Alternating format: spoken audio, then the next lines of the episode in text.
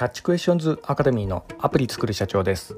えー、本日はですね Python について AI に聞くというようなところでお話の方させていただきたいと思います。私のこちらの番組はですね主に YouTube で配信しておりまして YouTube の方はですね iPhone アプリの作り方ラズベリーパイによるリモートサーバーの構築方法それから、え、AI と英会話というようなところでプログラミングについてのあの英会話番組とかそういうのをやったりしております。こういったお話がお好みというような方いらっしゃいましたら YouTube の説明欄ですね、え、そちらに番組リスト別に URL 貼ってありますのでこちらからもぜひよろしくお願いいたします。YouTube でアプリ作る社長と検索していただいたら出て出てくるかと思います。ではえー、本題の Python について AI に聞くというようなところでの、えー、お話なんですが、えー、本日はですね、え自宅で、え運用してますあのまあ、サーバーがね、えー、私の、え、家にあるわけなんですが、まあ、そこに常駐させている自作の、えー、ボットがですね、えー、先日ちょっと壊れてしまいまして、えー、それを修理する中でですね、えー、チャット GPT をあのいろいろこう使わせてもらったんですね。でそれからそれでこういくらかこうヒントになるようなところがあったんで、え、これに関するお話をさせていただきたいと思います。あの私はですねあの Python に関する書籍とか、えそういったものもこう執筆するか傍ら、えー、結構あの Python に関する本などもですねよく読んでいるわけなんですがあの皆さんもねあの Python、えー、まだちょっと勉強したてな方とか、えー、こういうなあのまあ私の番組自体ねあの IT エンジニア向けの番組なんであのまあ、結構 Python とか勉強してる人も多いんじゃないかなというようなところでもありますがあのこの Python ねえー、勉強してくると、えー、ふとねアプリ作ってみたいなって思ったりするところもあるんですよね。はい。で、まあ私も、まあ実はあの、そういうようなあの衝動に駆られていた時期があってですね、あの、まあ Python でいろいろプログラミングをこう勉強しつつアプリをこう作ってきたっていうわけではあるんですが、この、まあなんかね、えプログラミング、まあ、何か何もあの Python に限らず、えある程度知識が身についたなって思ったらですねまずもうアプリをこう作るっていうようなこと、まあ、これ考えること結構大切だと思いますね、はい。まあ、何よりもねあのまずはあの目標ができるんで勉強のモチベーションにつながるんですよね。はい。でまあそれとあとこれからの時代の、ことでもありますがやっぱあのスクリプトとかそういったの文法とか、そんなようなこう知識を積み上げていくことだけにこうとらわれてしまいがちになるんで結構書籍とかそういう本見て、まあ、ひたすらこうコードとかねそういうような勉強していくとただあのよくよく考えてみたらこれからの時代ってそんな細かい知識はね求められなくなるかなって思うところもあるんですよね。はい。まあ、それはあの Google 検索はもとより、えこれからの時代、まあ、の本題でもありますけど AI チャットに聞けばまあ、何かしらあの細かいところを教えてくれるんじゃない？みたいなねそんなような時代になってくるんだと思いますこれね私もいろいろね最近あの AI チャットを使ってるわけですけど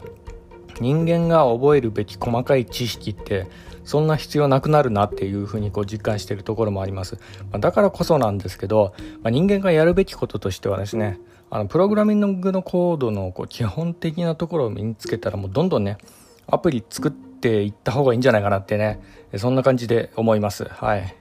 でえこの、まあ、本題でもあります。この Python に関して言うとですね、えちょっと問題なのがじゃあ Python でどんなアプリ作ったらいいかっていうようなところでもあるんですよね。はい。で、Swift とかね、専用のプログラミング言語だったら、まあ、あの iPhone アプリみたいな感じで、えー、結構あのアプリの、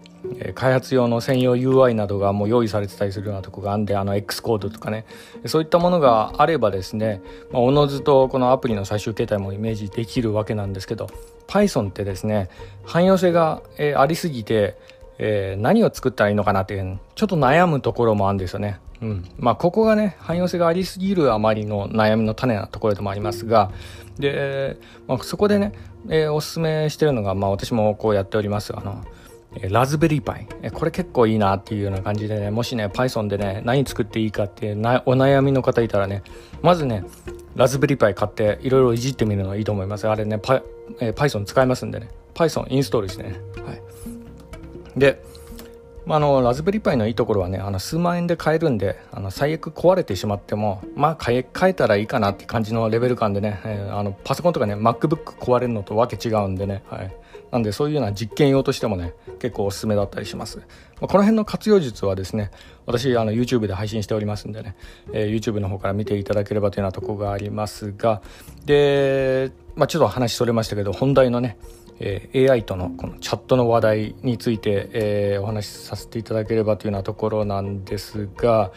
えーまあ、とにかくね、あのまあ、今回あの、まあ、Python であのサーバーを動かして、えーまあ、私の場合はですねあのクロンっていうデーモンを使ってですね Python コードをこう定期的にえー、実行させて、えーまあ、例えばねあのネット上の株価の情報とかね収集させたりしてるような、えーまあ、そういうのはあのボットをですね、え、自宅でこう動かしてたりするようなところがあるんですけどこれがですねあの先日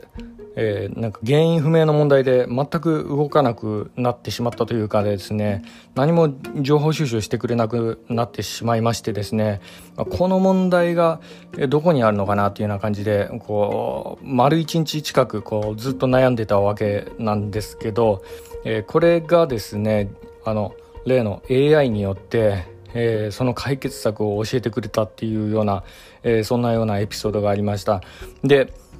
えー、まずこのねクロンあの使ってみた方結構わかると思うんですけどあのエラーが起きた場合ってその原因を特定することが極めて困難なんですね。で Python とか普通にこうターミナルとかでこう実行すればですねなんかエラーとかあったりどっかで止まってくれたりしたらですね、えー、プリント出力とかそういったものをこう、えー、いっぱいこっちね散らばせてそれでしらみつぶしにこうセットして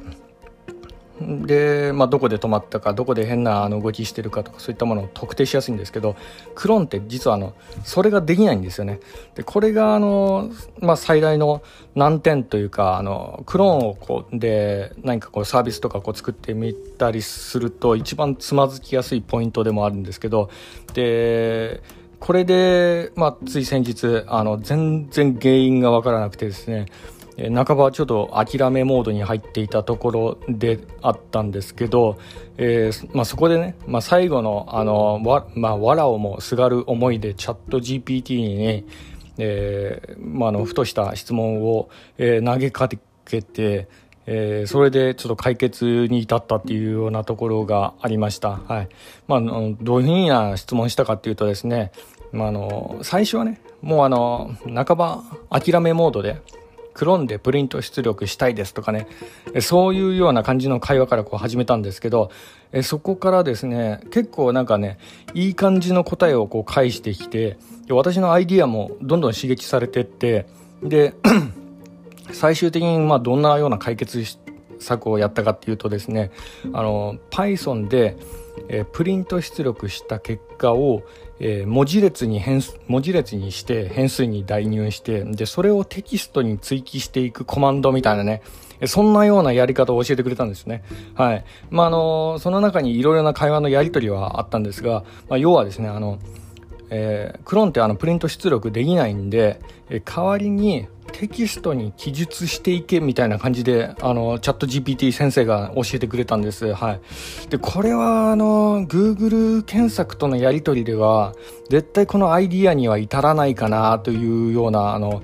まあ、ことでもあり、まあ、これちょっと目から鱗だったかなというようなところで、あ、こういうふうにすればいいのかみたいな感じでね、一つ、まあ、あの、AI からこうアイディアをもらったいい例だったかなというようなところで、まあ、今回ちょっと報告させてもらったようなところでもあります。まあ、とにかくね、このデバッグのこの確認の仕組みがこう決め手になってですね、最終的にまあ、どこに問題があったかっていうようなところを特定できて、例のあのロボのバグもですね、えー、修正することにこう成功した、えー、わけでもあります、まあ、とにかくこのねチャット AI との何気ないこう漠然とした会話からえなんかこれいけそうじゃないかみたいな感じでねあの AI から AI と会話を重ねてこの解決の糸口を探り当てたっていうのは、まあ、一つの今の時代を、えー、ちょっと表しているやり方なんじゃないかなというふうな、えー、ところもありましたんでね、えー、今回ちょっと、えー、参考までにねこのようなお話しさせていただきました、えー、本日は以上になります。では最後にいつもと同じ言葉で締めさせていただきたいと思います。IT エンジニアに栄光あれ。